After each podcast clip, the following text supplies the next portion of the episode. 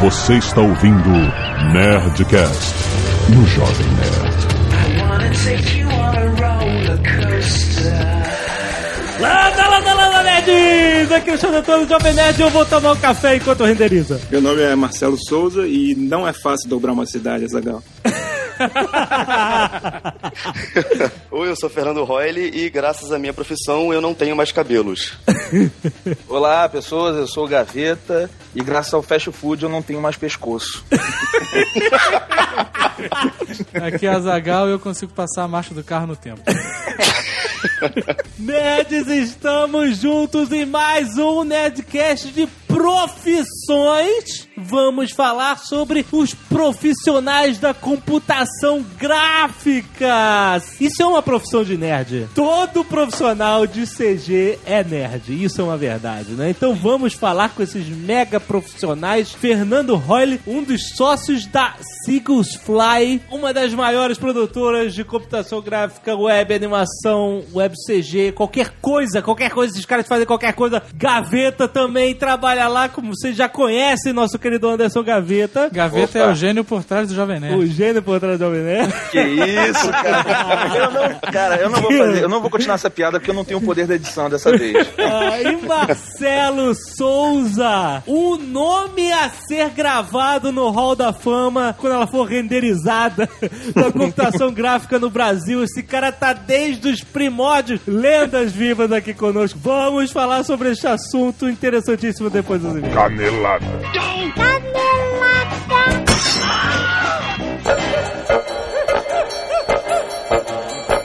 Muito bem, Azaghal, vamos para mais uma semana de e-mails e caneladas no Nerdcast. Vamos. E esta semana, Azaghal, nós vamos falar, este Nerdcast é orgulhosamente oferecido pela Cadritech, Azaghal. Exato. E nós estamos com o diretor da Cadritech, Francisco Tripiano. Isso, e a gente pergunta de cara o que é a Cadritech. O que é a Cadritech e o que, que ela tem a ver com este papo de três D. Pô, a Cadritech e três D acho que é quase um sinônimo. Oh! Pô. É. Principalmente aqui no Brasil, pô. A gente que começou há quinze anos atrás, lá atrás, já quinze anos, a trabalhar com esse mercado de computação gráfica e animação três D no Brasil, quando ninguém pensava em três D, a gente já estava dando treinamento, fazendo consultoria, vendendo sistema, e de lá pra cá a gente acabou doutrinando aí praticamente boa parte do mercado e, e esse mercado hoje explodiu, é uma coisa maravilhosa e a gente se sente um pouco responsável por isso, pelo tudo que a gente acabou trazendo para esse mercado. Então, pô, é excelente, bacana. Deixa eu te perguntar, o cara que não sabe nada de três D, mas ele acha que ele tem jeito e ele quer trabalhar com isso, tem como ele começar do zero na Cadritech? Tem como começar do zero, é o que acontece com uma boa parte aí da, das pessoas. Tem uma gama de treinamento para o iniciante, para a pessoa que é intermediária e para o cara que é um usuário mais avançado, que quer alguma coisa de especialização. A gente tem treinamentos que a gente chama fundamentais a partir de cento e vinte horas, do caso da Isabela Bela na, à noite, durante a semana, intensivo, pra quem precisa de uma coisa mais corrida, e de fim de semana, de repente. Mas né? Se o cara for com uma necessidade específica, uhum. ele consegue é, fazer um curso que vá suprir essa necessidade específica? Por exemplo, o cara, ó, eu só vou fazer maquete pra arquitetura. Ele consegue é, estudar somente isso, sem ter que, ah, não vou precisar modelar um boneco nunca na vida. Ah, sim. A gente tem, por exemplo, o caso de maquete eletrônica, a gente tem um curso específico pra maquete eletrônica. Uhum. Então o cara vai... No caso de maquete eletrônica, ele vai pegar a planta do projeto, sei lá, dois D, aprender a transformar isso em três D, ele vai pegar, colocar textura, iluminação, câmera, fazer simulação, por exemplo, de insolação, gerar animação, mas tudo voltado para maquete eletrônica. E ele sai daí com um certificado, é tudo sai bonitinho, de um profissional daquela área. Isso, sai com um certificado para a área, é um certificado de formação profissional, uhum. e ele vai poder já trabalhar com isso. Interessantíssimo. Então, olha só, cara, Cadritech, aonde procurar? Pode ir pelo site, né? O w w w ponto cadritech ponto com ponto b r. Cadritech é C A D R I T E C H. Aham.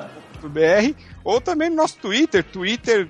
.com barra Cadritech. São Paulo, Brasil, Rio, onde? Nós estamos em São Paulo. Só, né? São Paulo, ah. Então a tá. gente recebe de braços abertos aí de, de, das pessoas que vêm de fora também. A gente também tem um esquema de hotel, para indicar pro pessoal com desconto também, pro pessoal ficar à vontade aqui perto do centro de treinamento, é bem tranquilo. Esse, ah, legal. Quer saber sobre tudo de treinamento em três D, computação gráfica, vá lá no site da cadritech ponto com ponto b r, tem todas as informações, cursos, preços, tem tudo que você tem que fazer, tudo para você investir na sua carreira. E olha só, o Francisco está tão empolgado de estar tá patrocinando esse Nerdcast. É, pô, super legal. Que é. Ele vai fazer um sorteio de um curso inteiramente grátis. Olha só que beleza. Então vamos lá, ó, vou sortear um curso, ó, um curso bacana, não é qualquer coisa não, hein? Ó, é o curso da Cadritech, pô. Pô! É, pô. É, tem isso, né? Vamos falar, ó, o curso vai ser o curso que a gente tem de três D Studio Max, que é, o, que é a porta de entrada, é o mais utilizado na área para quem uh-huh. quer trabalhar com animação gráfica. Com certeza. De cento e vinte horas, uh-huh. não é um curso pequeno, é um curso longo. Ele tem um valor hoje de lista de dois mil setecentos e noventa reais. Olha Bom, é um, só! Um bom é, um sorteio, curso, né? é um curso de dois mil e setecentos reais, você vai sortear de graça! O que, que tem que fazer? Pra quem seguir, a gente vai, quem seguir a gente no Twitter, a gente, a gente vai sortear no dia primeiro do dez, que é a sexta-feira. Aí no Twitter a gente vai dar as informações de como a pessoa participar desse sorteio. A gente tem que seguir a Cadritech uhum. e lá a gente vai postar as mensagens referentes ao sorteio. Sorteio dia primeiro do dez. Excelente! Então vai lá, segue agora, arroba Cadritech. Certo? Isso. Veja como concorrer aí ao sorteio de um curso de três D Studio Max. Sensacional. Cara, muito obrigado, Francisco, pela participação. Eu que agradeço. Tenho certeza que os nerds estão empolgadíssimos agora. Eu também. Obrigado pela oportunidade e um abraço. Mais um recadinho, Azaghal, nosso querido livreiro. Isso. Nosso querido livreiro está aqui conosco também esta semana, propondo uma discussão lá na comunidade Jovem Nerd. Olha que interessante. Nós criamos um tópico na comunidade. Sim. Perguntando sobre e-books. Exato. A gente quer saber o que, que vocês acham. Isso. Se vai pegar o e-book. Ou você já pegou, se você Você tiver. Já lê livros no e-book? Você acha difícil ler? Você lê num Kindle? Você lê num iPad? A luz do iPad atrapalha os olhos? Você prefere a, a, aquela tela de cristal líquido do Kindle? Do, do ou, Kindle? Você, ou você prefere livros de papel? Foda-se a natureza. O que que você prefere? Você acha? Você tem vontade de ler o e-book? Você tem vontade de jogar fora o papel e, deix... e ler tudo digitalmente? Ou você tem vontade de jogar fora o e-book e, e ler tudo no papel? Exatamente. Não você pode jogar ir pra um fora. Sebo também, né? Hein? Você pode ir pra um sebo também. Também. Você é um rato de sebo, por acaso? Exato, né? O que que eu... Qual é Uma a... traça de sebo, né? O que, que você prefere? Vamos discutir sobre e-book. Vai pegar? Já pegou? Como é que vai ser? Vamos esquecer? Vamos queimar florestas mesmo para ler o livro?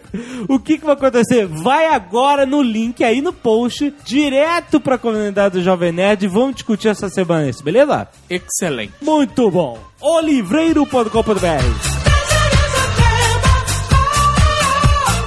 Continuando, Azaghal, nossa semana como está? Como assim?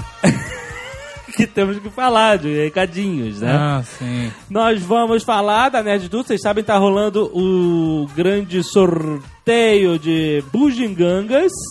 Sim, é verdade. E você ainda pode... Isso no Facebook, página Nerd Tour, vocês já sabem, né? Vão lá, cliquem em nova foto, etcétera. E também... Vão lá, preencham, tem o link neste post, a pesquisa Jovem Nerd. Queremos saber sobre você e sobre a Nerd Tour. Na verdade, nós já, já não precisamos saber mais nada. Já temos o que precisamos. Já né? sabemos o que queremos. Mas, mas se você ainda quiser concorrer Exato. Ao PlayStation três, ainda está em tempo. Vamos sortear o quê? Semana que vem? É, né? É, semana que vem vamos sortear o PlayStation três ao vivo, quinta-feira que vem, fique de olho. No Jovem Nerd, no Twitter, arroba Jovem Nerd, que é de lá que eu saio as informações, o link da, da, do streaming ao vivo, etcétera. Certo? Já sabem. Ok. Seguindo adiante. Um... Nesta semana, semana subsequente ao programa. Certo. Nos dias vinte e oito e vinte e nove de setembro de dois mil e dez, uhum. às seis horas da tarde, uhum. vai acontecer o primeiro workshop de podcast com o Jovem Nerd. Uh, que beleza. Será no SESC Passo da Liberdade. Isso, que lugar bonitinho. Organizado pelo pessoal do SESC Paraná. Muito bom. Tem uma, um custo, que não é cobrado por nós, mas sim pelo SESC Paraná. Qual é o custo? trinta reais pra comerciário e sessenta reais pra não comerciário. Ô, oh, comerciário? O quê? O cara tem que ter loja? É não isso? Sei, cara. Não Comer... faço ideia.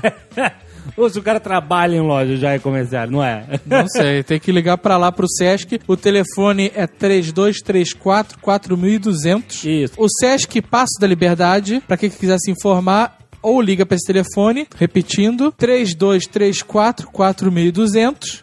São vagas limitadas, claro. Ou entra no site sesc p r ponto com ponto b r. Isso. E se você tem um podcast ou quer ter um podcast, quer, né, aprender as manhas. Isso. De quem já tem duzentos e tantos episódios na, nas costas. É, a gente vai ficando da aulinha de abra o arquivo. É, é. A gente vai é. ensinar as manhas. As manhas. As não malandragens. Não é aprender a mexer, tarará no programa, tarará. É, tem que, assim, é claro que a gente vai dar um, um passant. É, mas as manhas. É, malandragens.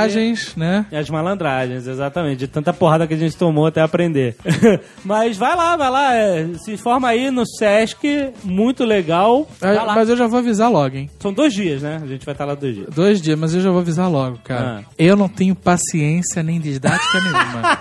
Você nunca deu aula, né? Então, cara, você que for participar... Preste bastante atenção, cara. Exatamente. Porque eu odeio ter que repetir alguma coisa. Então eu não vou ficar repetindo. Eu não vou perguntar se alguém tem dúvida. Eu vou seguir adiante. Eu pergunto se alguém tem dúvida. Vai, ter, vai ser professor xiita, sabe? Não vou ficar de, de, de, de coisinha, não. Eu não tenho paciência nenhuma. Então eu vou falar uma vez. Quem pegar, pegou. Quem não pegar, um abraço. Você já tá dando medo nos alunos. pra, pra já ficar ciente. Inclusive, eu, segunda-feira eu vou comprar um terno com proteção no cotovelo. Vai, sei que vai. Lembrando que é Curitiba, hein, galera? Galera de Curitiba. Ah, exatamente, exatamente. Certo? Muito bom. Muito bem, seguindo, se você não quiser ouvir o feedback do programa anterior sobre Duna. Exatamente. Pule Sim. para... vinte e um minutos e trinta e cinco segundos. E-mails, vamos lá. Relatório do nosso querido Slave Roboto. Do último Nerdcast sobre Duna, a grande saga de Frank Herbert. Foi muito legal. Isso, vários nerds enviaram a música do Iron Maiden, To Tame a Land, referências diretas a Duna. É, ele fala Muad'Dib. Não né? tinha no programa, culpa do Jovem Nerd que é responsável pela música. Eu não, eu não conhecia, sério, minha culpa. Galera falando que ao responder o questionário da Nerd Tour, vários nerds se perguntam por que uma das opções de estado é Acre. Existem dois motivos. Exato. Um é que a gente agora faz um jabá da Nerd Store. Ah. Dizendo que a camisa Acre dois ponto zero está lá à venda, compre. Caraca, tu conseguiu puxar até isso. O segundo motivo é que nós temos que conhecer os nossos inimigos. É, exatamente. Então agora nós sabemos quem diz estar no Acre. Exatamente. Ah. Além disso, Luiz de Moraes enviou uma ilustração do Jovem Nerd e Azaghal de Lanternas Verdes. Olha, aí, legal, acho que pode... Na verdade, falar. É o Jovem Nerd de Lanterna Verde e o Azaghal de, de um espectro verde. verde? É. Muito maneiro, cara. Obrigado. E o Admilson Almeida enviou uma caricatura minha na Bienal de dois mil e dez. Olha aí, de chapeuzinho. De chapéu style. Ficou muito maneiro, cara. Parabéns, cara. A galera é talentosa demais. Chapéu style e camisa do Bozo, né, cara? Cara, muito bom.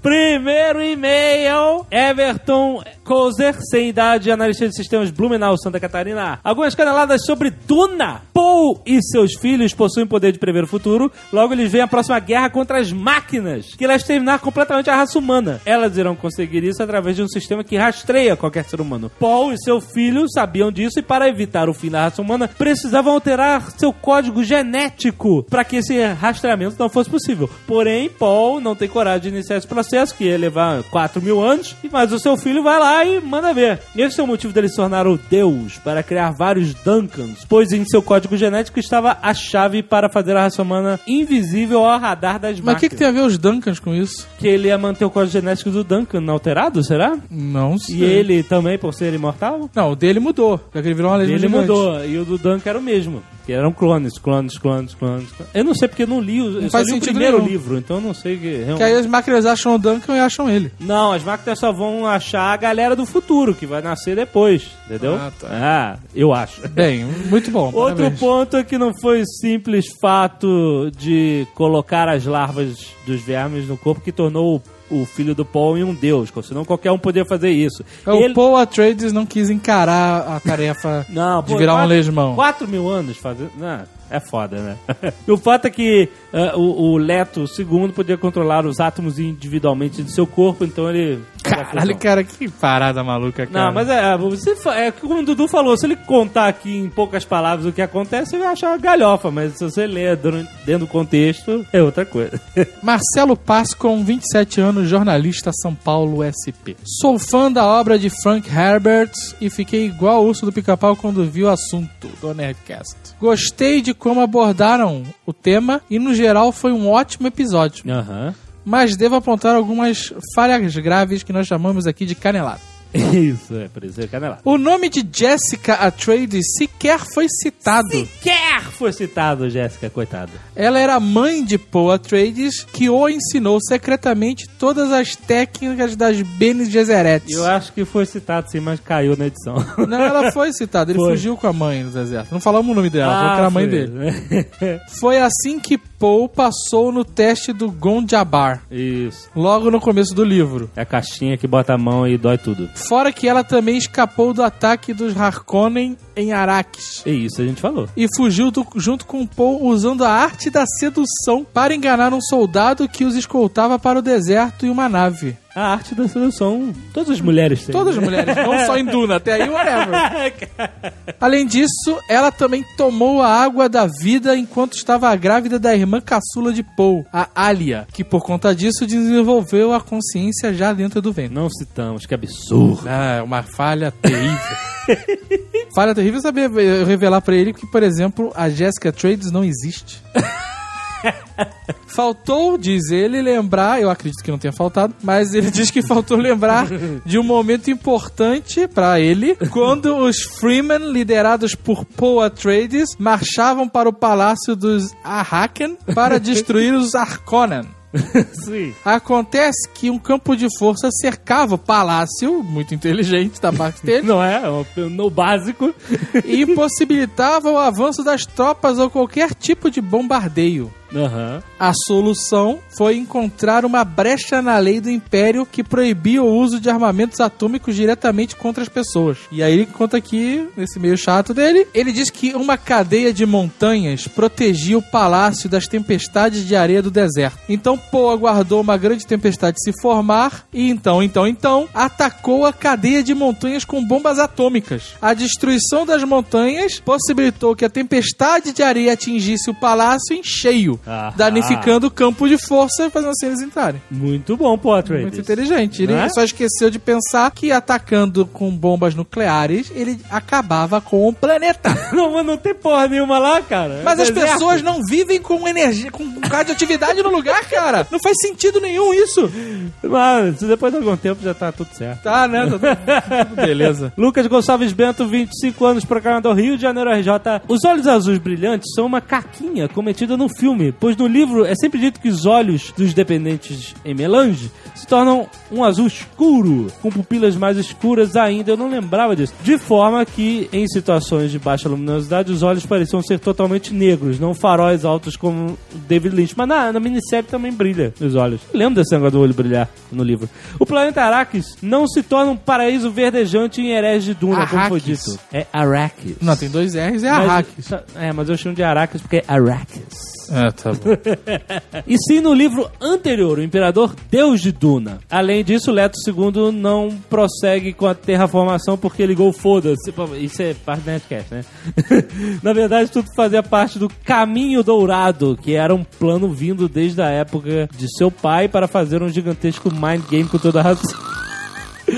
Tá bom, então. Mas ele tá faltando canelada. Ai, que hora. O caminho dourado consistia em manter toda a humanidade em estado de paz forçada. Você quer que eu continue? É que pessoas ficavam presas em seus próprios planetas e apenas a rara ocasião podiam sair, gerando assim um despejo não, de liberdade assim, contido durante a terceira geração. A gente não precisa dar todo o spoiler do livro. Pode dar o prazer das pessoas que se interessaram em ler, ler. Assim, existe mais do que a gente falou, né? Leto conseguia manter esse regime com desculpa de que os vermes não existiam mais. E, portanto, tá os estoques existentes de porcaria deviam ser...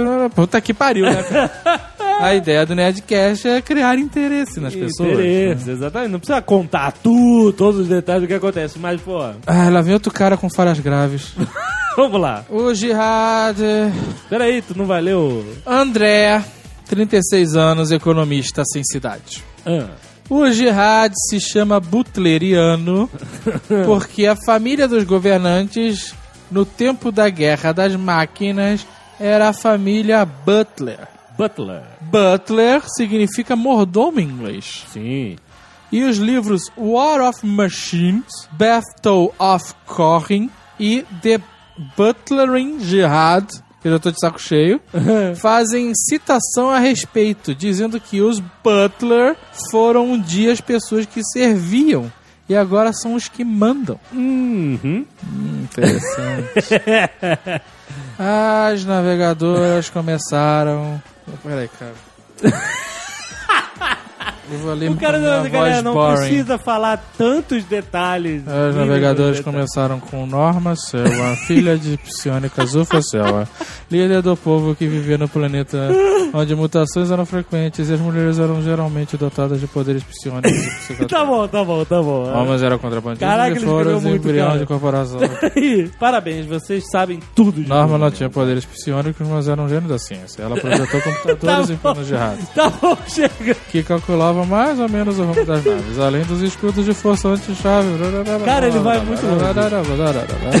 Chega, tá bom, cara. Chega, já subiu a música. É, muito bom.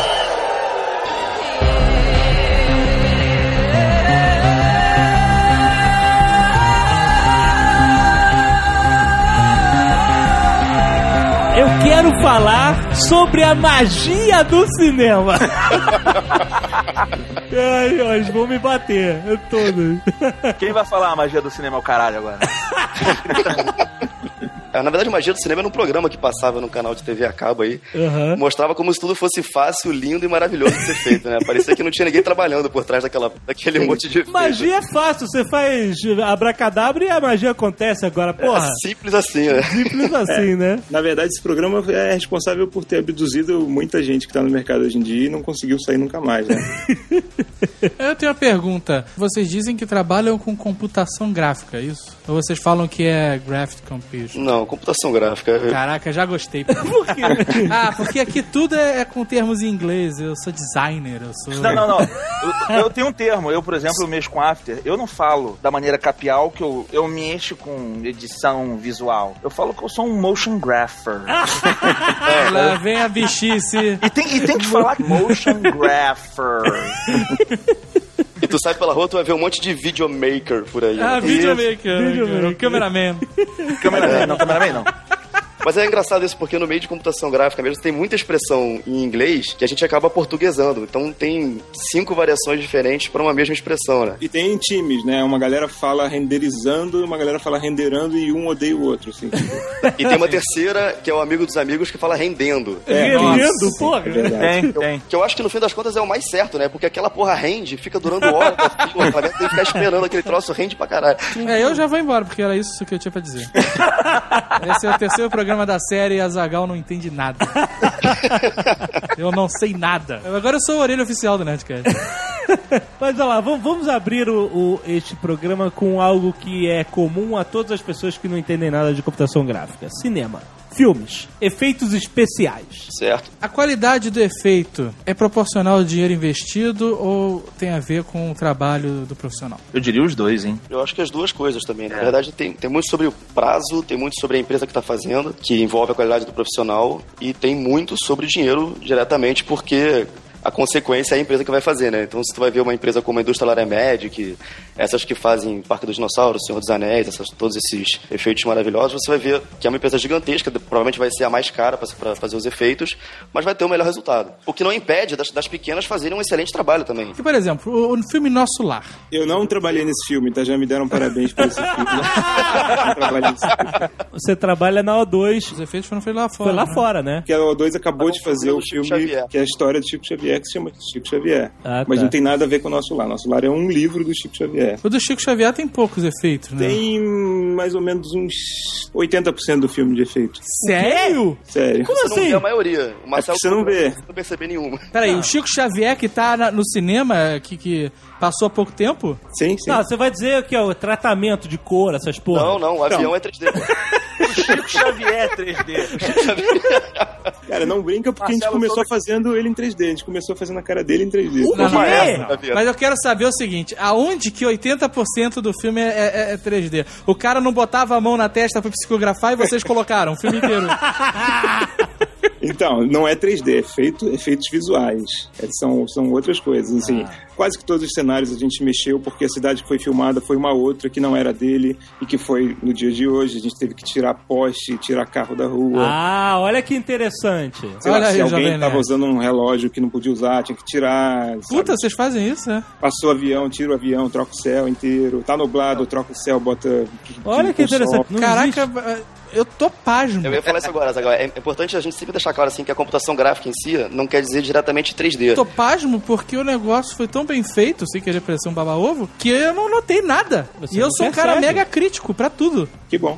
É, o objetivo do efeito é esse, né? É porque cara. A gente fica tentando procurar quando é que aparece um alienígena, uma nave espacial e tal. Porque, por exemplo, o Nosso Lar, ele parece assim, eu não, não sabe, eu gostei do filme até e tal. PlayStation dois. Sabe que tem umas partes que me incomodam, tipo assim, os caras estão naquele hospital, né? Aí tem aquelas camas flutuantes, né? Mas aí o travesseiro é aquele que vende na, na Casa e Vídeo. Assim. Um contorpilo, um safadão, né? Exato, cara. Aquele com casca de ovo ainda, sabe? Aquela... Porra, cara, o que, que é isso? Sem dúvida é um trabalho que só o computador que faz. A gente acompanha muito a filmagem, o Fernando acompanha, eu acompanho. Geralmente o diretor bom, ele joga junto com a gente. Uhum. Ele sabe, na hora do efeito, a gente meio que vira o diretor do efeito. Você é que entende mais disso, exato. Sim, sim. O problema é que a maioria dos diretores dá pitaco na nossa parte, entendeu? Na hora que não deveria dar. Isso acontece pra caramba. Muitas vezes durante uma filmagem você tenta fazer a coisa da maneira mais... que você sabe que vai dar certo e você vai ter um trabalho mais limpo no final e acaba que por desavenças pessoais ali e tal, você não consegue ter aquele negócio e você acaba tendo que ralar. Você é a ponta da corda, né? Então sobra sempre pra galera de efeitos resolver o problema. Desavenças pessoais? Não, assim, tipo... Você uma, tem alguma a... parada com algum diretor nacional? Não, nunca tive. Assim, é que assim, o, o, o, clima, o clima de uma filmagem, na verdade, é muito tenso. É muita gente ao mesmo tempo. É muito dinheiro. Tal, é, é muito dinheiro. É muito artista junto, né? É, foda, né? Isso, é muito cara. Artista junto, cara. É, é pode artista. Falar que é isso, cara. É, até rola briga de ego também, às vezes. Dependendo do artista que tá no meio, até rola. Mas assim... Vou ser sincero, rola um pouco de falta de respeito, na verdade. Que tipo, às vezes você tá esperando uma cena acabar pra você entrar no set e, sei lá, botar pontos de tracking na cena ou fazer uma, uma fotografia H D R pra capturar a luz da cena e aí simplesmente você entra e o cara manda desligar a luz do estúdio porque tá muito quente, ah. sabe? Tipo, isso acontece pra caramba. Não, assim. eu, eu, eu e o Marcelo passamos por isso numa filmagem específica em São Paulo que o cenário inteiro era três D e a, a gente queria bater foto de, da, da H D R, né, que é pra poder colocar a iluminação depois. Pera, mas que que é? Explica o que que é. Tô ficando no meio do caminho. Tá, é que assim, durante uma filmagem você tem que capturar A, a luz do, da, do cenário pra você reproduzir aquela luz no três D. É, sim. Pra não ficar aquele chroma key escroto, né? Que o cara tá com uma iluminação de pôr do sol e atrás tá dia nublado. Né? Exatamente. Chapolin. Eu já vi... O um... Chapolin é até bem feito, eu já vi muita coisa ruim, cara. É, cara. Eu não sei, eu sou um mega leigo, mas na verdade eu já fiz até um curso de três D, né? Vocês sabem. Mas acho que o que mais denuncia, né, o que mais evidencia um efeito... É a C G, um tratamento, é a iluminação, né? King Kong do, do Peter Jackson tem cenas que você quer dar um tiro na cabeça de tão mal feita, é Chapolin mesmo, sabe? Tem cenas muito boas e muito ruins. Mas aí eu já vi no, no documentário lá do Star Wars, o cara, o camarada lá, o diretor de efeitos especiais, entra no set com uma bolinha... Uma bolinha cromada. Um stick e uma bolinha... Cromada de um lado e cinza do outro. E cinza fosca do outro. E aí ele fotografa a, a incisão de luz que tá vindo e ela, a bolinha vai marcar exatamente exatamente onde é que tá vindo a luz e tal, né? Quando ele leva essa, essa fotografia pro dentro do programa, o programa já sabe automaticamente colocar a luz no lugar certo ou você que tem que fazer isso tudo na mão? Não, aquilo, aquilo é uma ferramenta, na verdade, assim, a primeira coisa que a gente pensa com aquela bolinha é que você vai pegar só metade do cenário. Mas não, aquela bolinha ela pega praticamente o cenário inteiro. Ela só não pega o que está exatamente atrás dela. Uhum. No computador você consegue desembrulhar essa imagem e usar ela como a luz do, do, da tua cena em três D. Ah, porque Mas... a bolinha ela é como se fosse uma lente mega angular. Ela refle... É um isso. espelho, exatamente. Hum, isso que é a foto H D R? É, na verdade você gera uma imagem de... H D R é, é para High Dynamic Range Image, né? Seria H D R I. Isso. Que é uma foto com, uma, com um range maior de luminância. Então você tem desde a iluminação mais escura, se você fizesse uma iluminação com pouquíssima luz, aquela foto, como ela tem um range maior de luz, ela sabe exatamente de onde vem luz, de onde vem só rebatimento de luz, de onde que tá sombra. Ela tem uma informação muito maior, não é só de cor. Na bolinha? Não na bolinha. Na verdade, você bate várias fotos dessa mesma bolinha. No computador, você faz como se fosse um sanduíche de fotos, desde a mais escura até a mais clara. Quando você ensanduicha tudo isso, coloca tudo num, num arquivo só, ele sabe que o ponto mais claro que tá na foto mais escura tem luz. E aí ele faz um, um arquivo que te permite gerar a luz do três D.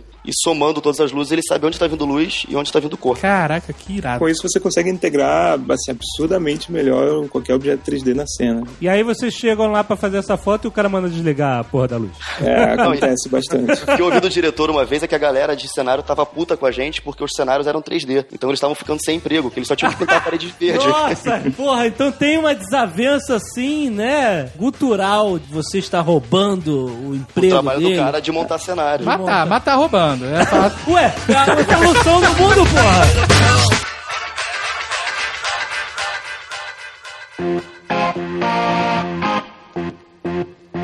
Eu quero fazer uma pergunta sobre qualidade de efeito visual. A gente vê uma série na T V e a gente sabe que os efeitos não são tão poderosos quanto em um filme do cinema, que em grande circuito, né? Depende do filme e da muito. série, né? É, é, não, não, e melhorou muito, melhorou muito mesmo, sabe? Cara. Mas, por exemplo, ó, trezentos. trezentos tem, tem todo aquele sangue C G I, a gente sabe que é digital e tal, e os caras fizeram... É o mesmo deve... sangue que usaram no Mercenário. Deve ter um novo plugin bombando agora, né? Sangueirais é o nome. Sangueirais.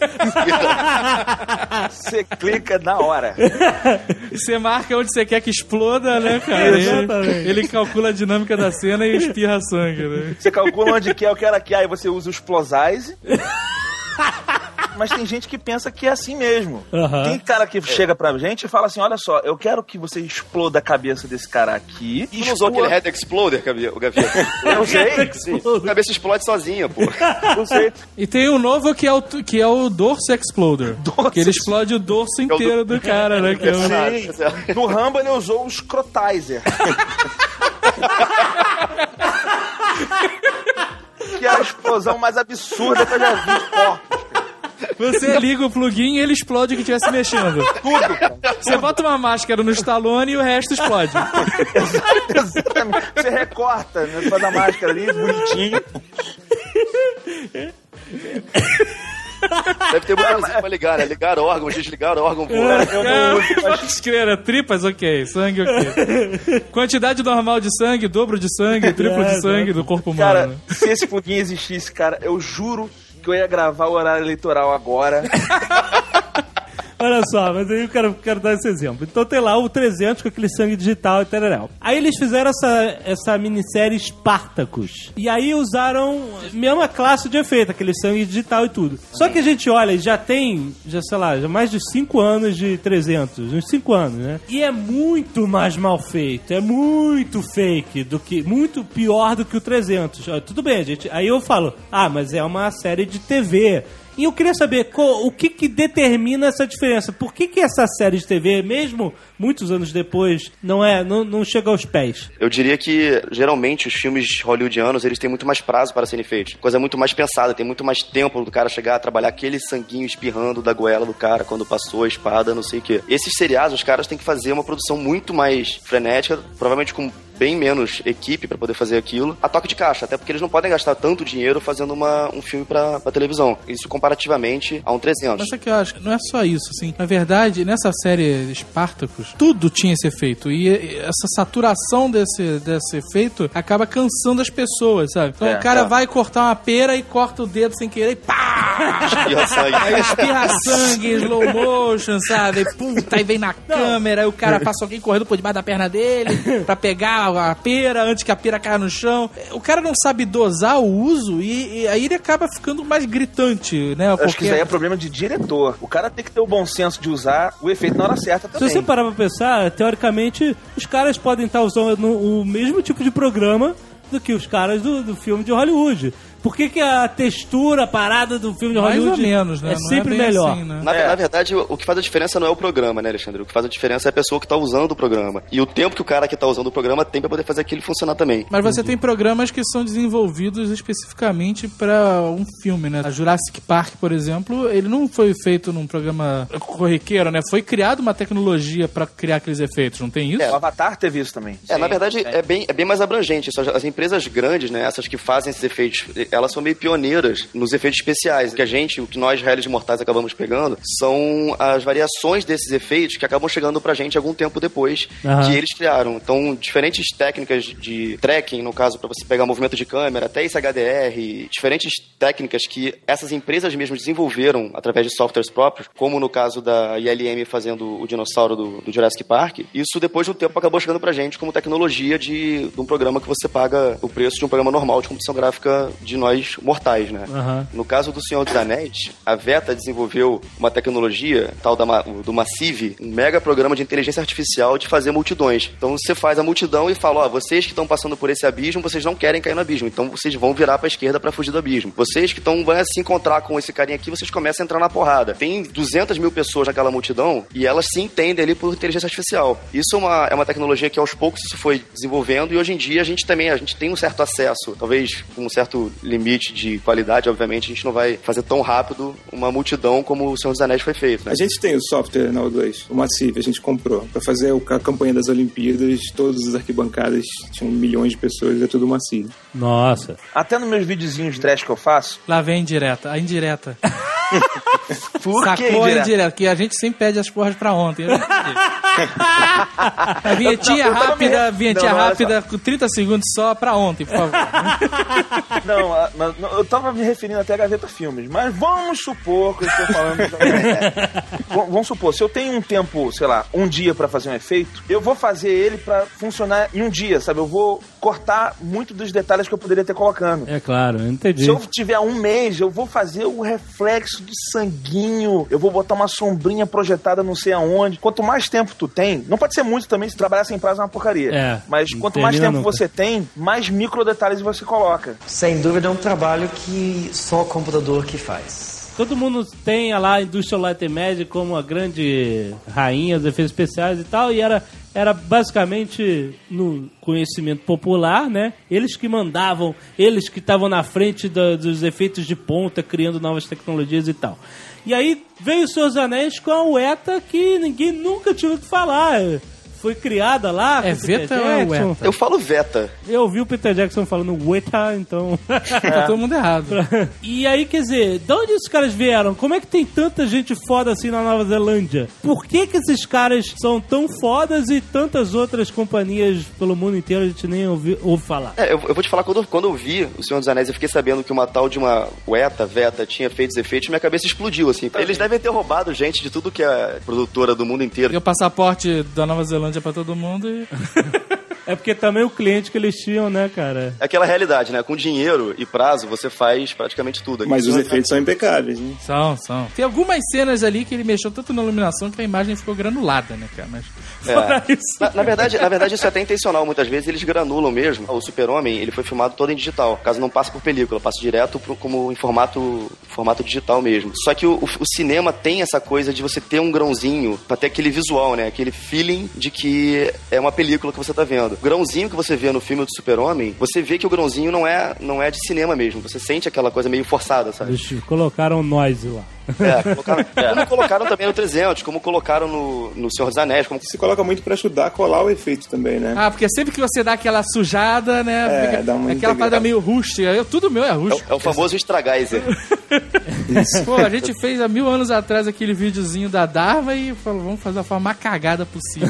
Ah, ficou foda.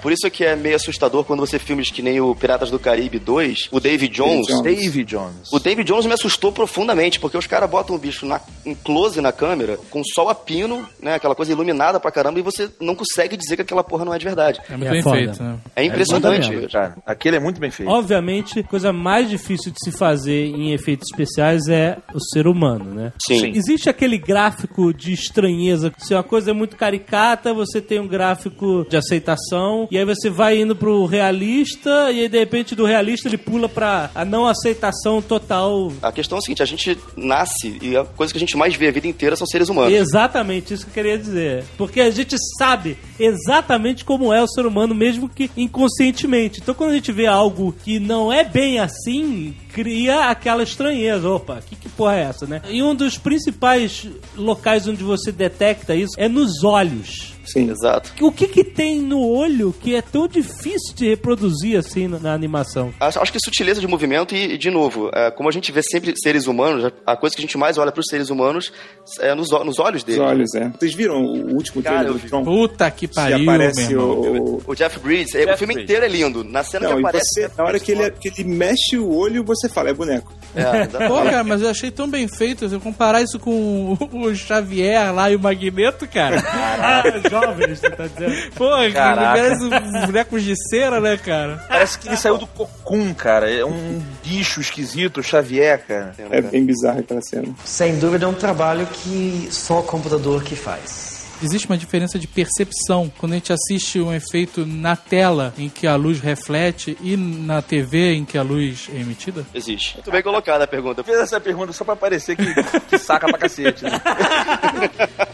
É, na verdade, não. O efeito, acho que por mais que esteja integrado, ele nunca vai fazer parte daquele vídeo, né? Daquele footage original. Então, se ele não for muito bem cuidado, principalmente em correção de gama, que é um negócio que é meio alienígena, assim, o, o vídeo tem um gama e a película tem um outro gama totalmente diferente, a filmagem de cinema digital tem outro gama. É claridade isso, você tá dizendo? Isso, é. Isso varia de câmera pra câmera, na verdade. Muitas vezes você faz o efeito, tá tudo bem no cinema, tá, tá, a projeção tá ótima, mas e aí quando vai ser passado pra D V D ou pra Blu-ray, não, não é tomado cuidado com o gamma correction, e aí o efeito salta, tipo, ele fica mais claro do que o resto. Às vezes você lembra que o efeito era mais bem feito e quando você vai ver em D V D ou em, em vídeo, ele não tá tão legal.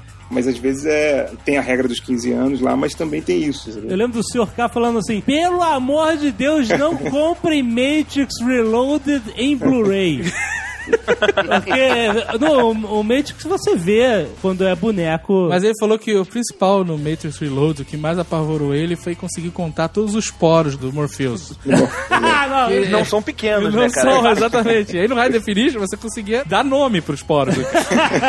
Não, mas ele falava assim, aquela cena que o Neo luta com cem agentes místicos. Aquela cena já é ruim no cinema. Já é ruim no cinema. Que já era bizarra, né? Quando você vê, quando muda Sim. de Keanu Reeves pra boneco, né? E ele fala, ah, meu Deus, meus olhos estão derretendo. No Blu-ray, cara, que ele falou, ele ficou muito horrível, sabe? No cinema dá vontade de pegar o joystick e começar a jogar o joguinho ali. É, se você quer ver uma coisa divertida que vai estragar a ida ao cinema de muita gente daqui por diante, fica reparando quando qualquer personagem monta em cima de um outro, de um, de um, de algum ser mitológico, ou de alguma coisa que vai voar, ou que vai ah, se sacudir, uh-huh. tipo os hobbits em cima do ente, ou tipo o Harry Potter em cima da, da vassoura. O grifo da vassoura. Isso geralmente dá problema, assim. Geralmente eles trocam no meio do caminho por um bonecão três D e, e não fica legal, ou eles tentam filmar com um movimento que teria o três D e a dinâmica fica toda zoada, você vê que uma coisa tá indo pra um lado até pro outro. Um filme que isso ficou muito, muito, muito bom foi O Senhor dos Anéis, na hora que o Legolas... Porra, exatamente eu a cena falar, que eu ia citar cara, agora. É absurdo, pega cara. Aquela cena... tipo, épica lá, que ele sobe no cavalo de costas, ali ele vira câmera três D. Câmera lenta, né, cara? Câmera lenta, ele vira três D no meio do caminho e, tipo, vai embora. É, não, é absurdo essa é, cena. É e várias cenas do Legolas são muito bem feitas, né, Essa cara? Cena do Legolas, ela causa, no máximo, uma estranheza, Porque o movimento é uma coisa impossível. É, muito... é exatamente, é impossível. Você nunca fazer aquilo, né, exato. Isso puxou outra pergunta minha. Você tem uma cena filmada que tá preparada, foi preparada para receber um efeito especial, por exemplo, em três D. Você, artista digital, recebe essa filmagem crua e você vai colocar o três D ali, sei lá, o Transformer, vamos dizer. Como é que você integra um três D dentro de uma filmagem chapada, que é em dois D, né? Por exemplo, o chão. O, o Optimus Prime vai ter que pisar no chão que tá na frente do garoto lá. Você tem que recriar esse chão em três D pra você colocar o personagem ali, certo? Na verdade, tem técnicas diferentes pra você fazer isso.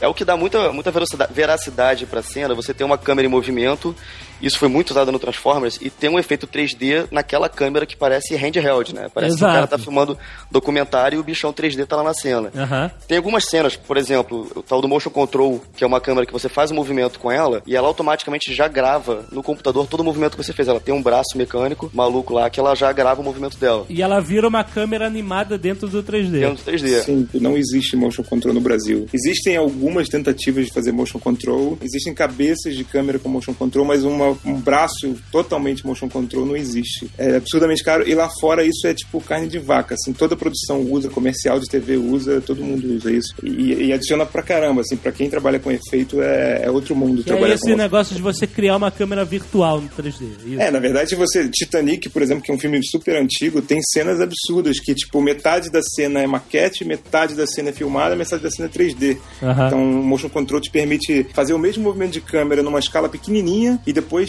o mesmo movimento de câmera numa escala do tamanho de um estádio, por exemplo. Ele transporta o movimento para outras escalas. Então. Uhum. É, ele, não, ele não só passa pro computador, como ele recria aquele movimento. É, porque em cada ambiente a câmera tem que ter o mesmo movimento para que você encaixe tudo. Mas no Brasil, como é que a gente faz? Nosso, nosso método do piniquim, a gente vai lá, o maluco de efeitos vai lá, cola um monte de X ou bolinha. Entre uma luz apagada e outra. Né? E aí você faz o tracking desses, desses xizinhos e reproduz na munheca é. a câmera, certo? É, a técnica de, dos pontos de tracking é mais ou menos assim, essa projeção que você falou que no final, o plano que está em perspectiva, ele acaba como dois D na filmagem. Se você tiver esses pontos se movendo na câmera, porque a câmera está se movendo, tem uma regra matemática que fala, cara, para esses pontos se moverem dessa maneira, a câmera tem que estar tá nessa posição no X Y Z, uhum. no espaço. Então, quando você tem todos esses pontinhos colocados é, no cenário e você, e você faz o trabalho de tracking no computador, você consegue recriar essa câmera com todas as sutilezas de movimento que a filmagem tinha. Mas, assim, além da câmera, tem o cenário também. No Transformers um, tem a cena que o Optimus Prime tá na rodovia e ele se transforma enquanto está correndo, sabe? O, o, o pneu derrapa, é irado essa cena. Enquanto ele tá correndo. Então, por exemplo, ali provavelmente eles tinham a cena do caminhão correndo na estrada, certo? Talvez sim, talvez não. Você tem que construir a estrada em três D também, não tem? Pra ele poder pisar e quebrar a estrada, essas coisas. Se você tem a câmera no três D, você pode fazer qualquer coisa. Tu pode criar a estrada, tu pode colocar... Tu não precisa nem ter o caminhão do Optimus Prime desde o começo, você pode fazer ele todo três D, desde que a câmera esteja cravada naquele movimento. Tudo vai meio que fluir em função da câmera, né? Você pode colocar a estrada em três D, você pode completar uma estrada, se você não tiver ela inteira, você pode completá-la no três D, pode recriá-la em três D, pode colocar o caminhão, colocar os outros Transformers ali no meio, você faz o que você quiser com o movimento da câmera fiel. Assim, não adianta tudo ficar bom se a câmera estiver escorregando. Tem que começar com uma câmera bem, bem cravada do, do mundo real pro três D. Porque, assim, é. a gente vê várias animações na internet, por exemplo, tem animação lá na internet famosona que o cara filmou em São Francisco com uma câmera de mão, handheld, né? Uhum. E aí ele colocou várias naves de Star Wars, a Estrela da Morte no céu, um Walker andando, e ele fez o tracking de tudo, então parece tudo meio realístico, justamente porque a câmera tem, né, esse aspecto documental. Mas é um moleque, não é um, assim, não é uma produtora mega foda, né? Como é que essa garotada aprende a fazer essa coisa? Na verdade, nesse ponto, nesse caso, quando é filmagem assim, ele pega como ponto de tracking, não tem um xizinho, qualquer elemento na, na cena, uhum. que fique o mais tempo possível aparecendo, entendeu? Tem uma janela lá que quase nunca sai. Aí ele fala que essa janela é o seu ponto de referência, aí ele Isso. movimente tudo de acordo com o movimento dessa janela. É, na verdade, se tem, tem um software, tem mais de um software, e na verdade nem vou te enganar, é um software que assim, o uso dele básico é muito simples, na verdade é idiota, vou te falar, ele tem um botão assim, você aperta step by step, um, ele pega a sua cena e começa a calcular, e aí ele fica analisando a cena, analisando, analisando, analisando, depois ele já aperta, já acende o botão dois, você aperta dois, e ele vai, e três, quatro, e aí tipo no último passo ele exporta a câmera pro software que você escolher. É... Só um parênteses, Uhum. Me passa depois o programa, por favor. Eu tô chorando sangue aqui, você tá falando isso. O Gaveta fica marcando xizinho, se fudendo todo na janelinha, não sei aonde. Tô, ele tá falando, na minha cabeça deu aquele corte seco. Eu em casa, barbudo, sofrendo é, sozinho. Você não conversa com seus amigos de trabalho aí, não? Tomou esporro na rede nacional. Eu tô, eu tô brincando, parece até que eu tô diminuindo a profissão, mas pra você ter ideia, na, na O dois a gente tem uma pessoa só responsável por trekking, assim. Essa é minha desculpa, eu não sou responsável por isso. O básico é fácil, por isso que você vê tanto na internet. Agora, é... soma isso a um diretor que filmou um negócio com, cheio de motion blur, com uma câmera mexendo pra caramba, um filme hum. muito granulado, com uma multidão paciente passando na frente de todos os pontos de trekking. Não deveria ter alguém passando na frente que não deveria estar ali.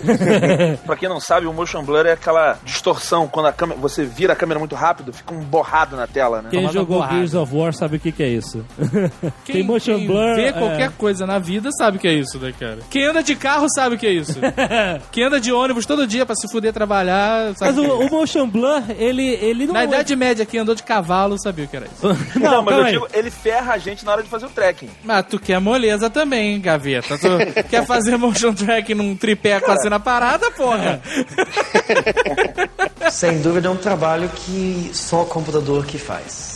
Tem a diferença do efeito em três D, que você vai colocar um, um, algo gerado por computador, e tem a diferença do efeito, por exemplo, feito no After Effects da vida, que não é, não usa três D. Qual é a diferença dessas duas coisas, né? Por exemplo, o que, que eu faço no After Effects que eu tenha visto que, ah, isso aqui é um efeito de After Effects, isso aqui é efeito de três D? Correção de cor, por exemplo. Você não faz isso num programa de três D. Você não vai colocar um elemento externo naquele vídeo. Você até pode, por exemplo, é. você tem uma cena de um prédio pegando fogo, aí O, o, o fogo, o que você filmou no prédio tem só um foguinho vagabundo pra caramba. Você uhum. quer colocar uma fumaça muito mais é, bizarra ali em cima e um fogo muito mais, mais forte. Você vai uhum. colocar uma filmagem ali em cima, né? Filmagem de uma fumaça diferente, vai aplicar ali em cima. Filmagem sobre filmagem. Uhum. Essa molecada que gosta de fazer vídeo de Street Fighter, dando Hadouken, essas coisas, tudo After Effects. Sim. Sim. Geralmente eles acabaram de ler algum tutorial e já correm pro computador.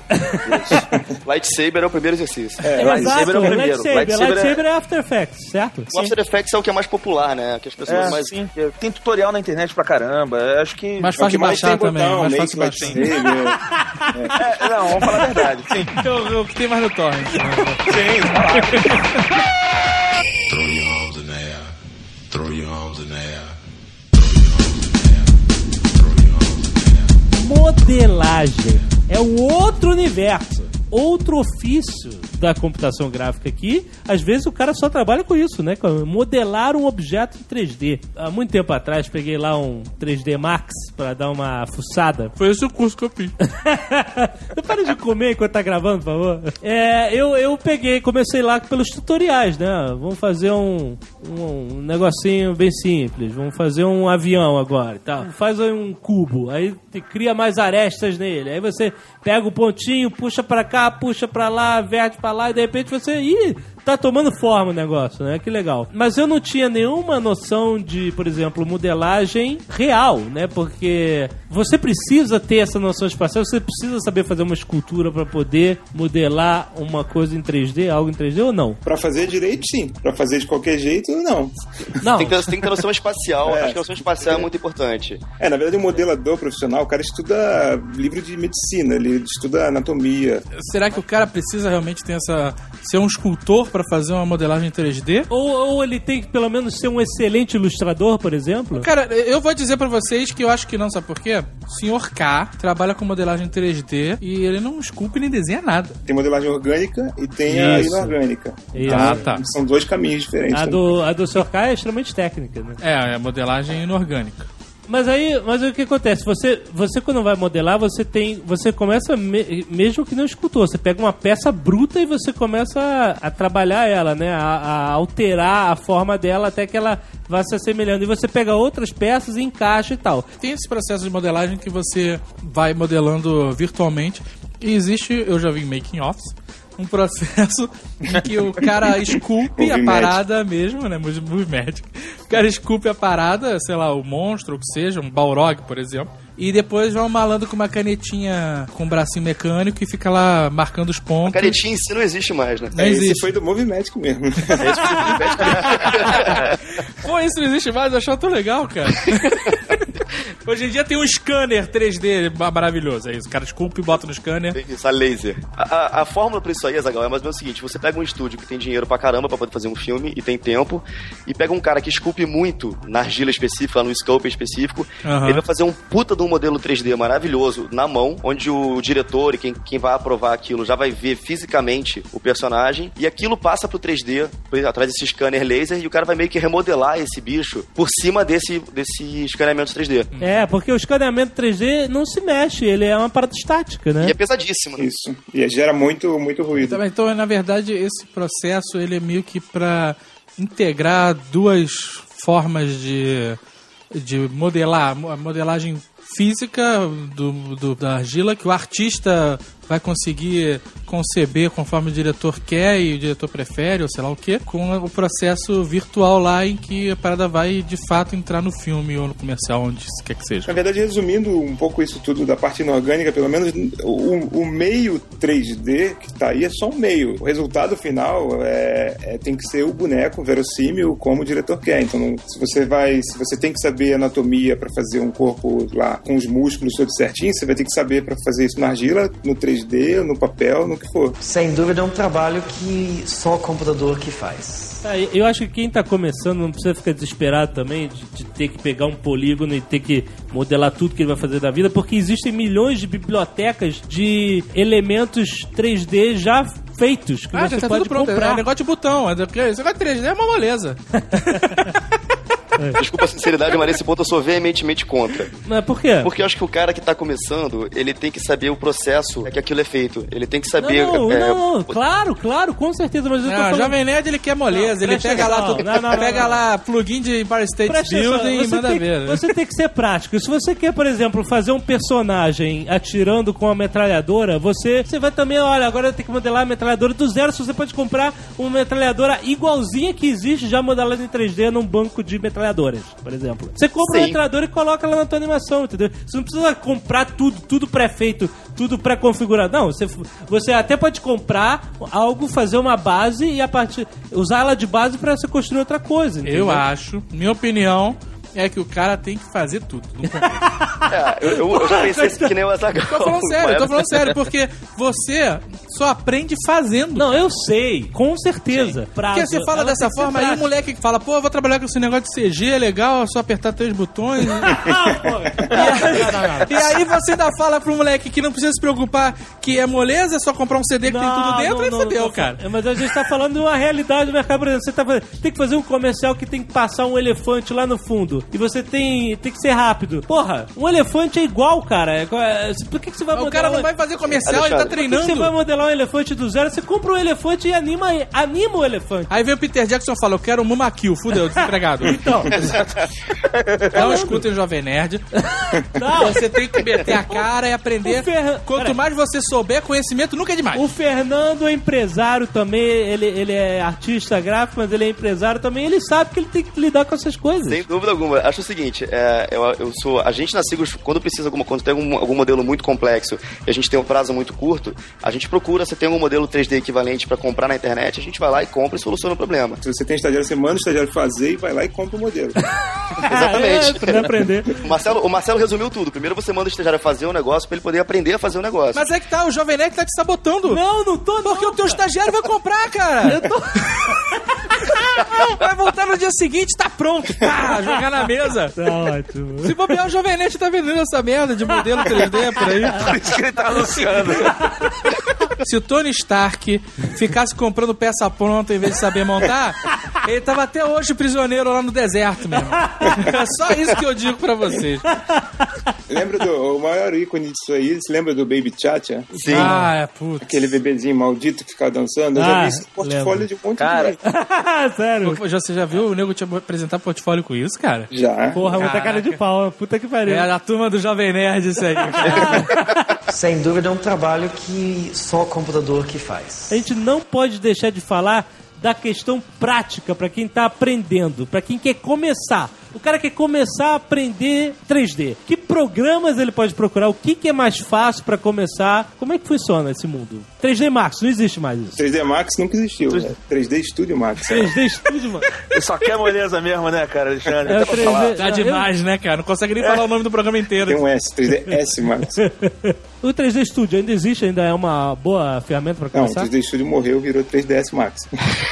O cara vai tomar isso. No... Vai tomar no...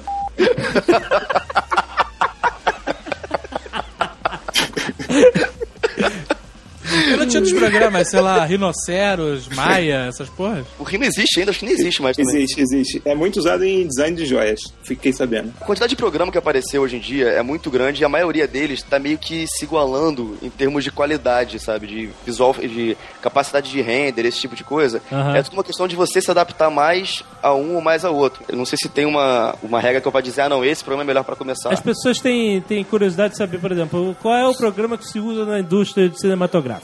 É três D Max? É três D Studio Max? É Maia? Ou é alguma coisa que é totalmente fora do alcance do, dos mortais? Na verdade, tudo que te falarem é mentira. eu, eu já vi comercial na Cinefex. A Cinefex é uma revista de efeitos especiais é, é, importada. Que, assim, na época do Titanic foi ridículo, porque você via o mar lá com o navio e a propaganda do software. Aí você virava a página, umas duas páginas depois você via o mar, o navio e a propaganda de outro software. Então, na indústria de cinema, geralmente eles usam todos os softwares que existem, ou uh-huh. os que não existem, eles criam os softwares também. Sim, sim, sim. O que eu recomendo, assim, pra quem tá começando, é começar com um programa mais popular. É o programa que tem mais material na internet. Então ah, você vai ter muito é mais tutorial, você vai ter muito claro. mais exemplos. Esse é o caso do três D Max. Você tem composição pronta na internet que você baixa e vê como é que o cara fez. Eu comecei assim, eu comecei pelo After, que é, é muito mais fácil, entendeu? Só apertar o botão. Só apertar o botão. Agora, uma coisa, uma coisa. Nenhum desses programas tem um preço acessível para um curioso, certo? Não, você pode baixar a versão trial. Isso. Dura trinta dias. Isso. Você entra no primeiro nível de sonho. Desculpa, desculpa. E aí já vira seis meses. Exato. Depois, se você continuar... Não. A maioria dos softwares tem versão de, de aprendizado ou trial. Alguns softwares tem versão de que é Learning Edition. Que ah, eles chamam. Legal. Isso eu não sabia. Funcionam full. Eles salvam, eles fazem tudo, só que eles têm algumas limitações. Eles salvam com uma marca d'água, o render sai com uma marca d'água, mas você pode usar e aprender o software completamente é, com tudo que ele tem na versão oficial. Olha que e, legal. E tem também o Blender, né, que é, um, que é uma, um software três D que está se tornando popular e é totalmente free, é gratuito. Muito bom, muito bom. Excelente, excelentes dicas. Sem dúvida é um trabalho que só o computador que faz. As pessoas têm a impressão de que a gente fala muito de efeito especial porque o interesse nerd está em, em filmes e essas coisas, mas é, esse mercado não, não, não trata só disso, né? Você pode trabalhar com três D e arquitetura, por exemplo, ou, ou, ou design técnico. Em, em game, né? Design de joias. E até pesquisa científica. E até pornografia, né, cara? Não, assim, tem pesquisa forense que usa três D para determinar onde é que o cara tava, de onde a bala veio, de não sei o que, e o cara precisa, precisa modelar a cena do crime, fazer, Sim. calcular vetores e tal, não sei o quê. Quando as pessoas vendem apartamentos, aqueles folhetos de apartamento, é tudo três D ali. É tudo mentira. É tudo mentira. Não existe, né? Então, se você quiser sacanear as pessoas, é uma opção também, né, cara? Eu recebi, cara, sem sacanagem, do lado da minha casa. Eu recebi o um panfleto, cara, eu conhe... do lado da minha casa, cara. O negócio no... é nojento, cara. Eu recebi que isso? Esse panfleto, parecia a casa dos Jetsons, cara. Era lindo. Eu olhei e falei, que isso? Eu visitei uma produtora em São Paulo que o cara falou assim, ó, essa, aqui é a, essa área aqui do três D, a galera só tá trabalhando com construtora. A galera Sim. tá fazendo o prédio inteiro em três D antes de levantar o prédio. Entendeu? E não estão comprando nada pronto. Não, é, tô tem modelo, tem modelo de... não, eles devem ter uma mesa ou outra pronta. Não vão fazer modelar tudo que é mesa e cadeira, não. Nossa. Não, e o, os carros hoje em dia... Eles passam por túnel de vento, não sei o que lá, tudo virtual, antes de, de deles botarem em produção realmente. Né? É, isso é uma coisa que a gente não comentou, né? Porque é, no mundo virtual também você consegue reproduzir a física, né? Das coisas, gravidade, etcétera. Até nos programas mais simples. Você Hoje compra... em dia você consegue. Sim, Antigamente sim. O, a chaleira entrava na mesa, vazava tudo. Sim, com certeza. É verdade. Hoje em dia você compra um aplicativo simples de um... ridículo. Aí, Jovem Nerd sempre com a facilidade, né, cara? que é sempre a facilidade. Um botão, um aplicativo...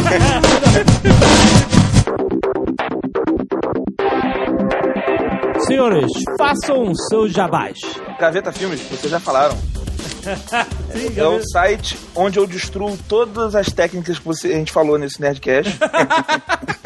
Eu faço da maneira mais nojenta que eu posso fazer. Você subverte. Mas... Gaveta Filme é muito bom, cara. Você, ele, ele, você coloca vídeos interessantes da internet e, e tem os seus também. É um site sobre edição de vídeo. Uhum. O mundo da edição de vídeo, que inclui, sei lá, redublagem, você mashup, você reeditar um filme, ou então um filme trash. Seja. É o mundo da edição de vídeo. Mas você fez recentemente um vídeo dos vilões se dando bem pra cima dos heróis. Fascinante, espetacular. Como é que aquela Exatamente. cabeça, que você fez aquela cabeça da Halle Berry explodir, cara? Pô, é aquele plugin, Red Explode. Exatamente. Quando você faz em casa, você repara a diferença. Nesse vídeo tem a cabeça da Halle Berry explodindo e a do Bruce Willis. Isso. A do Bruce Willis é um frame nojento. Porque eu, já, eu gastei um mês fazendo da, da, da Halle Berry. Chegou no Bruce Willis, o meu saco tava do tamanho da mesa, eu não aguentava mais. Cara, eu fiz um frame. Mas você só precisa ser bom no eu... começo e no fim, o meio vai fácil. É, exatamente. Esse é o segredo do Nerdcast, cara. Piadinha no final e aventura legal, o resto é tudo balela. Não, pô, eu queria só agradecer aí, pô. Senti honrado com o convite, agradecer ao Gaveta, principalmente, pelo contato aí. Marcelo, porra, Marcelo sempre foi meu herói desde que eu comecei a trabalhar com computação gráfica. Ele arrumou meu emprego aqui, então só tenho agradecimentos a ele. E a vocês, principalmente, pelo trabalho de vocês, porra, invejável. Acho que conseguir fazer o que vocês gostam, muito bem feito, e se sustentar com isso, são poucas pessoas que conseguem. Acho que só competência que revela isso. Oh, obrigadão. É, eu, eu, tipo, eu acabei de perceber com esse Nerdcast, uma fi, um, caiu uma ficha que nunca tinha caído antes. Eu indiquei o Fernando pra Seagulls e hoje ele é sócio, então eu tinha que ter entrado no lugar dele. Te acerta os dez por cento depois, né? Eu tinha lá o site três D Online, né? Não vou falar do site agora porque ele tá fora do ar, pô. E na época do site, o Jovem Nerd era meu fã, eu nem conhecia ele, conheci um nerdinho lá no, no Downtown, lá no Rio, eu lembro disso até hoje. É verdade. Ah, negócio de jovem, né? Vai danar essa bosta aí. Aí ah, hoje em dia, tipo, não tenho mais o site e inverteu a situação. Hoje eu sou fã do Jovem Nerd, eu ouço todos, tipo, e acho legal pra caramba. Ô Marcelo, faz, faz um jabai do teu arcade, cara, pra tu poder vender esse negócio. Ah, é? É, cara. É verdade. É verdade. Recentemente eu, tipo, eu comecei a montar um arcade em casa, fiz uma máquina de arcade minha e hoje em dia eu tô vendendo, porque um monte de amigo gostou. É, o é... Mi, mini arcade, não... É, um, tá é um mini arcade. Ah, é impressionante, ele faz a tela e funciona e com joystick, não, eu vou, eu vou, pitado, vou, vou olhar na propaganda do Marcelo. É um mini arcade que tem todos os jogos, não só de fliperama, como emuladores de videogames, todos. Porra, é sério? É irado, sério, irado. Sério. Ele já irado. mostrou. Pô, a gente podia ter um desse na, aqui na Nerd Store, hein? É, eu já é, falei. Ele falou é, ele, é, é, tem, tem dois um. encomendados, é um da Seagulls e outro é meu. Quero saber, é. quero saber quando fica pronta essa porra. Verdade. É mini arcade ponto m traço souza ponto com. Excelente, clique aí no post, muito bom. Caraca, que irado. E você encomende o seu. Tem, tem um vídeo emocionante lá, faz todo mundo chorar, do, do making off do mini arcade. Sem dúvida é um trabalho que só o computador que faz. E trabalho pra T V, alguém fez alguma coisa pra falar? É, vocês estavam falando de Randônia, mas eu, eu, eu tenho que defender, tipo assim, eu conheço o, o, o, o Fernando, trabalhou muito mais com Randônia que eu. E a gente, a gente trabalha no dia a dia com diretor de arte de agência, com um monte de gente que pseudos handonors e tal. E, cara, eu tenho que falar, o cara... Eu achei o cara muito gente boa. Eu fiz a, tem, a vinheta da temperatura máxima e, cara, o cara aceitou... aceitou tipo, eu tava no, sei lá, começo de carreira, foi... dez anos atrás, é, e o cara aceitou a sugestão minha. Eu cheguei pra ele e falei, pô, por que que não troca esse fundo aqui, bota um fundo assim meio metálico e tal? Ué, o cara virou, mas... ouviu, falou, muito bom, excelente, pode botar. Mas, tá, gostou? Eu não sei nada mesmo dessa porra. Porra. Eu sou um alemão maluco que tô aqui atrás da mulata. Tem uma sugestão pra você, cromado. Ele, porra, é isso? Porra, caralho! É isso? Eu construí minha carreira isso. em cima dessa merda. É a porra do futuro, cromado. Depois, as outras que eu fiz depois, eu já sabia que cromado, o arco-írizinho ali no reflexo. Pô, não tem como errar, né, já, cara? Já tinha, né? Pô, botou a pirâmide não, fato, cromada com arco-íris... ganhou o cara, né? Ah, na época da Globeleza também, que ele veio, ele veio bastante aqui na Seagulls, assim, acho que como, como pessoa, ele é um cara muito... escuta todo mundo, ele conversa com todo mundo, ele fala desde a, desde a menina do café lá embaixo. Na, na é, isso é um perigo também, né? Passa o cara lá servindo água, isso aqui, tipo, já te fode a vida. É, ele, ele começa a achar, achar é, combinação em tudo, né? Cara, assim, antes de mais nada, acho que é um cara que tem que, tem que dar o crédito por ter apostado na computação gráfica no Brasil e, principalmente, definir a identidade visual de uma televisão numa época que ninguém falava disso, no mundo inteiro. Ninguém falava sobre definir, sobre uma televisão ter uma identidade visual, quando ele chegou e resolveu Caraca, fazer isso. Você acabou de conseguir defender o Hans Donner pra mim. É, cara. Pois é. Puta, mais crédito pra você, cara, que conseguiu isso. Você tá conseguindo mudar minha visão do Hans Donner. Não, eu vou te falar, Azaghal, as novelas da Globo, principalmente o departamento de efeitos do Projac, cara, eles fazem efeitos que você realmente passa batido em novelas. Tu olha assim, são efeitos muito bem feitos, muito bem colocados, eles completam cidades, apagam coisas, que você simplesmente passa direto, você não viu nada ali. É, os geralmente os que você identifica não são os mais impressionantes. Pois é, a maioria. Eu já vi, eu já, eu vi o making off há pouco tempo do pessoal que faz novela de, da Globo, e eu, eu fiquei realmente impressionado, cara. Eu vi coisas que eu vi no making off do Zodíaco, que, tipo, os caras é. filmam uma rua inteira em croma, com uma feira cheio de gente. Você, na novela, você jura que eles estão lá na rua e, cara, é tudo, é tudo croma. Ah, muito integrado. Bom. Minha pergunta é, pra que serve o video show, cara? Aquele programa? É só fofoca mesmo, é só né? Fofoca. A parada maneira eles não mostram, né, cara? Que programa só, entrevista, pergunta. Muito tempo que... atrás o video show já fez esse papel, né? Porque ah, isso seria uma coisa interessante de se ver, né, cara? Esse tipo de trabalho? Sem dúvida é um trabalho que só o computador que faz. Pouca gente sabe dessa história, mas a, a P D I, que hoje em dia virou a DreamWorks, Shrek, etcétera, a Globo foi o primeiro cliente deles. Tipo, ajudou a Globo, que todo mundo sacaneia, fala mal da computação gráfica. Eles, a Globo, tipo, ajudou a fundar a P D I em termos de, de financiamento de, de, de primeiros softwares. Eles trabalharam juntos e o primeiro projeto. E isso tá escrito na história da P D I. Se procurar no Wiki, tá, tá lá. Caraca! Maneiro. Uma das pessoas que foi para ser treinada lá na P D I para poder fazer essa implementação do, do, do projeto foi a Lúcia Modesto, que é uma brasileira que ela acabou ficando por lá, e ela fez na P D I nessa época a abertura do Supercine da Globo, que ficou, acabou ficando quinze anos em cartaz, e ela virou uma da setup de personagem, ela ficou a, a técnica, a principal é, diretora lá de setup de personagem do Shrek e dos outros dos filmes da P D I. Acabou que na, aqui na Seagulls, né, eu fiz a, a abertura do Supercine que substituiu a dela. Ah, é? E, olha é, só. Coincidência ou não, o que eu mais gosto de fazer também em três D é setup de personagem. Então, quando eu fui, eu vi uma palestra dela explicando essa história inteira, lá falando, não, fui pra P D I, a gente fez a abertura do Supercine, que acabou ficando quinze anos em cartaz. Aí, quando terminou a palestra, eu chamei ela no canto e falei, ó, oh, Lúcia, prazer, sou o Fernando, eu queria pedir desculpas porque fui eu que tirei a tua abertura do ar. Eu fiz a nova. Então, mas essa abertura do Supercine era clássica, né, cara? Sim, a era clássica. Não, e, e a, o briefing pra fazer essa nova foi assim, cara, é isso aí, só que novo. Não vai, vai mudar esse negócio. Sabe? Que beleza, né, cara? Assim é muito mais fácil. Mas vou te falar que tem efeito, cara. No dia que ele, eles, você fica fazendo, o, o Fernando, ele ficava repetindo essa, essa vinheta aqui. Cara, eu fiquei um mês com essa musiquinha no, na galinha. Não, e assim... o principal é que essa, essa musiquinha, ela, ela é um sinônimo de depressão. Porque assim, se você ouvir... sábado à noite. Sábado à noite em casa. Exatamente, cara. Fala muito sobre o que está acontecendo com você. A música, momento. Ela é pra te destruir. Não é uma parada maneira, você imagina, né? Você chegar no teu trabalho de manhã, pô, vou trabalhar agora. Você se sente aquela... todo aquele sentimento de ser um merda, eu... de estar em casa sábado à noite, sábado né, à noite, cara? Exatamente. E que a música, ela é pra te deixar assim mesmo, não é alegre, ela é, é escrota. Você né, não tem amigos, você é. não tem ninguém. Pegue a sua pipoca gordurenta e vai ver esse filme vai. nojento que eu botei pra você. Tá aproxima a faca do pulso, assim, né? Deus que pode ter se matado sendo otário. Esse não tem muitos intervalos, porque senão a pessoa se mata até o final do programa. Sem dúvida é um trabalho que só o computador que faz. Eu fiz, eu fiz vinheta pra T V Manchete, cara. Olha. Tu fazia aquele é. M espacial que ficava voando pelo Rio de Janeiro? Sim, fiz milhares. Não, aquele não, aquele deu ah, só tá. depois disso. Mas o que é no sambódromo e tudo mais? Não lembro, mas apaguei da minha memória. Peraí.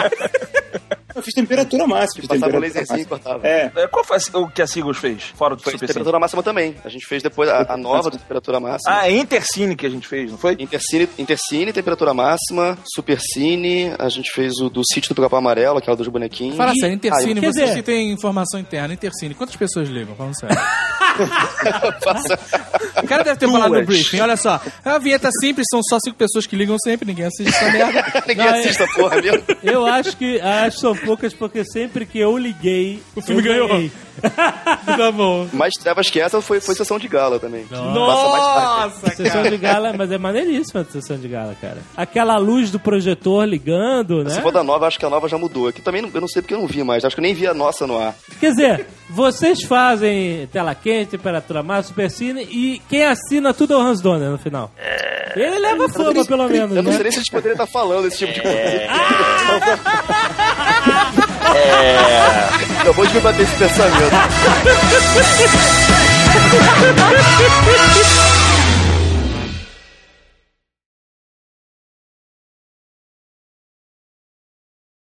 Vocês estão zoando, mas tem um amigo meu fazendo um, fi- um filme... Um filme pornô em três D. Caraca. Com efeitos especiais, assim. Não, tipo... Em três D deve ser que nem na Disney. Vem água na tua cara. Não, não é. Deve ser um inferno, cara. Deve ser uma experiência infernal. Agora imagina o cara no After Effects fazendo pornô. Ah, vamos botar Penteiro anos setenta, Penteiro dois mil e dez. Você tá zoando, cara, mas eu já tive que fazer site pornô. Olha cara. aí, capa! Mas você, você não está sozinho, cara. Eu conheço um cara... Chama Dave. Não, não. Um cara chama Alexandre, que era o rei da, da pornografia que no Rio de Janeiro, isso, cara. Eu, eu fazia também. Site de todas as produtoras de, de, de filme pornô. Todas as produtoras. Não fazia? Eu só quero que você responda sim ou não. Eu fiz um freela pra uma produtora.